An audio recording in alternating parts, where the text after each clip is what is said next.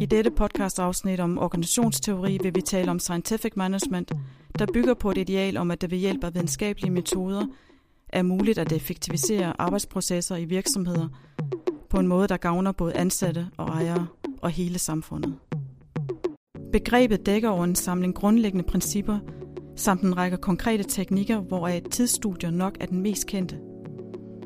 Det er blevet hævdet, at scientific management er det fundament, som al moderne arbejdsorganisering bygger på, og at teoretikeren bag dette, Frederick Winslow Taylor, er en lige så vigtig figur for det moderne samfund som Marx og Freud.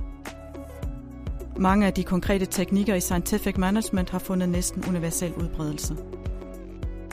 Nu vil jeg bede organisationsforsker Emil Husted give en kort præsentation af scientific management. Her vil han komme ind på teoriens historiske kontekst, de mest centrale begreber og teoriens relevans i dag. Jamen, Scientific Management er en teoridannelse, der blev udviklet i 1890'erne af ingeniøren Frederick Winslow Taylor i USA. På det tidspunkt vandt storindustrien frem, hvilket blandt andet blev øh, muliggjort af øh, nyetablerede jernbaner overalt i landet. Tusindvis, nogle gange 10.000 vis af arbejdere var dengang samlet på fabrikker som eksempelvis Bethlehem Steelworks i staten Pennsylvania, som Taylor brugte som afsat til sin egen teori. Taylors udgangspunkt er arbejdet og arbejdsprocesserne på fabrikkerne. Taylors ærne med Scientific Management var at effektivisere arbejdsgangen og produktion til gavn for arbejdere, virksomhedsejere og samfundet. Men denne ambition er ikke problemfri. Der var nemlig store spændinger mellem arbejdere og fabriksejere på det tidspunkt.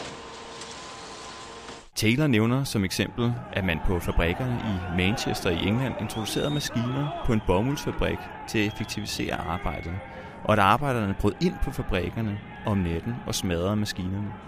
Disse grupper af oprørte arbejdere fik tilnavnet maskinstormere, og deres handlinger blev typisk klassificeret som landsforræderi, hvilket siger en del om spændingsniveauet i slutningen af 1800-tallet.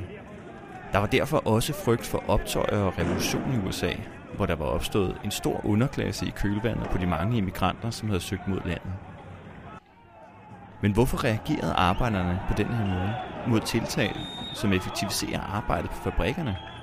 Effektivisering og øget output gavner jo ifølge Taylor både arbejdere, fabriksejere og samfundet. Det her spørgsmål forsøger Taylor blandt andet at besvare med sin teori om videnskabelig ledelse, som man kaldte det.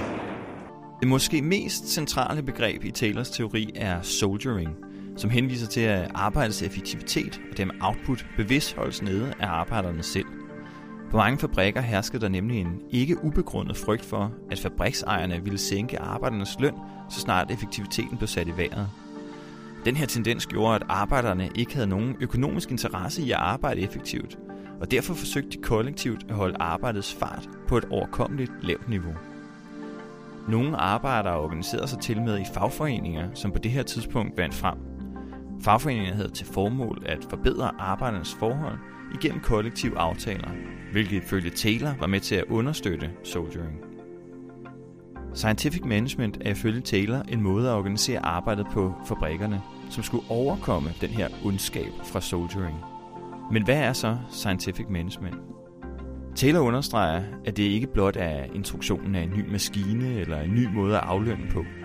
Scientific Management kan kun eksistere, hvis der er fundet en komplet mental revolution, som man kaldte det, sted blandt arbejdere og ledelse. Med Scientific Management vil Taylor indføre en helt ny måde at organisere lede på. Taylor nævner i den henseende fire hovedprincipper. Det første princip illustreres med udgangspunkt i omfattende bevægelses- og tidsstudier af arbejdere, der skovler råjern på fabrikken. Ved at notere nøjagtigt, hvordan de mest effektive arbejdere skovler jernet, kan ledelsen på et videnskabeligt grundlag udpege den rette skovl, den rette mængde jern, de rette bevægelser osv. Det handler altså ikke nødvendigvis bare om at skovle så meget jern af gangen med den størst mulige skovl, men om at finde frem til den mest optimale teknik, der i sidste ende giver det største output. Det andet princip handler om, at formanden skal fremstå som en slags lærer eller vejleder, der hjælper arbejderne med at skovle på den mest optimale måde. For eksempel, hvor skal skovlen stikkes ind eller placeres i dyngen af råjern. Ansvaret for at oplære arbejderne i den optimale teknik tilfalder altså ledelsen, der modsat arbejderne selv kan handle på et såkaldt videnskabeligt grundlag. Arbejderne skal med andre ord have et incitament for at tilpasse sig de nye videnskabelige teknikker. Taylor anså i den henseende arbejderne som økonomisk rationelle væsener, og han mente derfor, at kun økonomiske incitamenter kunne få dem til at adoptere de nye teknikker. Derfor advokerede Taylor for en slags akkordløn, det vil sige en provisionsløn, hvor enhver enkelt medarbejder fik betaling i henhold til hans personlige output. Jo mere output, desto mere løn. Princip 4 handler om en ny arbejdsdeling mellem ledelse og arbejdere. Det er ledelsens ansvar at planlægge arbejdet, og arbejdernes ansvar at udføre arbejdet. Det vil sige, at arbejdet og arbejdsprocesserne planlægges af ledelsen, mens arbejderne blot skal koncentrere sig om at udføre arbejdet.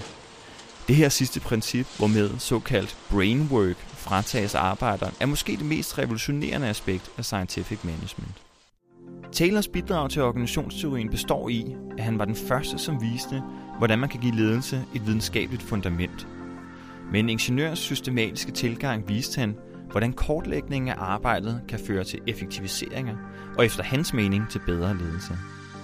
Selvom teoriens videnskabelige grundlag efterfølgende har været genstand for massiv kritik, var Taylor ikke desto mindre en af de første til at forfølge en idé om, at ledelse kan baseres på andet end intuition og mavefornemmelser. Vi ser i dag stadig Taylors tilgang til arbejdsprocesser i mange forskellige virksomheder, som eksempelvis slagterier eller callcentre, der er optimeret på baggrund af systematiske tids- og bevægelsesstudier. Her består folks arbejde i at udføre nøje tilrettelagte arbejdsopgaver, og de aflønnes i mange tilfælde i henhold til en fastlagt akkord. Et andet eksempel er online-giganten Amazon, der har skabt monopollignende tilstande på globale markeder ved blandt andet at strukturere lagerarbejdernes arbejdsprocesser ud fra tayloristiske principper. Her er arbejdet så planlagt og systematiseret, at arbejderen stort set ikke har mulighed for selv at præge arbejdsprocessen.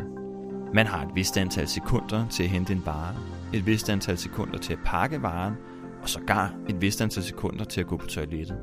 Trods Amazons kolossale succes har arbejdsforholdene dog gentagende gange været udsat for kritik fra fagfolk, akademikere og politikere, præcis som Taylors eget arbejde også var det for lidt over 100 år siden. Den teknologiske udvikling har foretaget kvantespring siden Taylor udviklede sin teori, hvilket har ført til effektiviseringer overalt i samfundet. Tænk blot på digitaliseringstiltag som eksempelvis skat.dk og borger.dk, hvor arbejdsopgaver, som tidligere var manuelle, nu er fuldstændig automatiseret. Dette siges ofte at have gjort Taylors teori mindre relevant, men det er i virkeligheden ikke helt korrekt. Sondringen mellem manuelt arbejde og såkaldt brainwork svarer nemlig ikke helt til Taylors skældning mellem det planlæggende arbejde, som ledelsen bør stå for, og det udførende arbejde, som er arbejderens ansvar. Man kan sagtens forestille sig organisationer, der kan betegnes som videnstunge, som arbejder ud fra tayloristiske principper. I mange konsulenthuse er arbejdsprocesserne eksempelvis meget velbeskrevne, og konsulenter aflønnes typisk ud fra en mere eller mindre fastsat akkord. Dette viser, at scientific management fortsat er en relevant teori. Mange vil formentlig hævde, at den beror på et forældet menneskesyn, og den udelukkende tjener arbejdsgiverens interesser. Men den kan fortsat bruges til at beskrive arbejdsprocesser i ganske mange organisationer.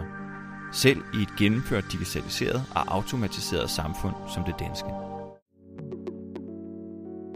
Scientific management blev kritiseret næsten lige fra starten, og kritikken kom mange steder fra.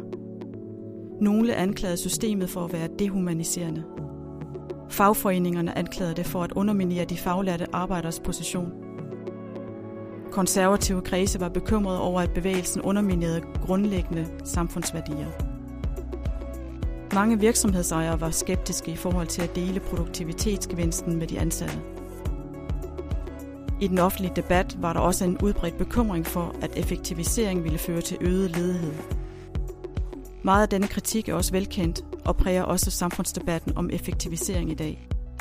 Der er nemlig stadigvæk tydelige spor af grundprincipperne i nutidens organisatoriske debat. Derfor er scientific management stadig aktuel i dag.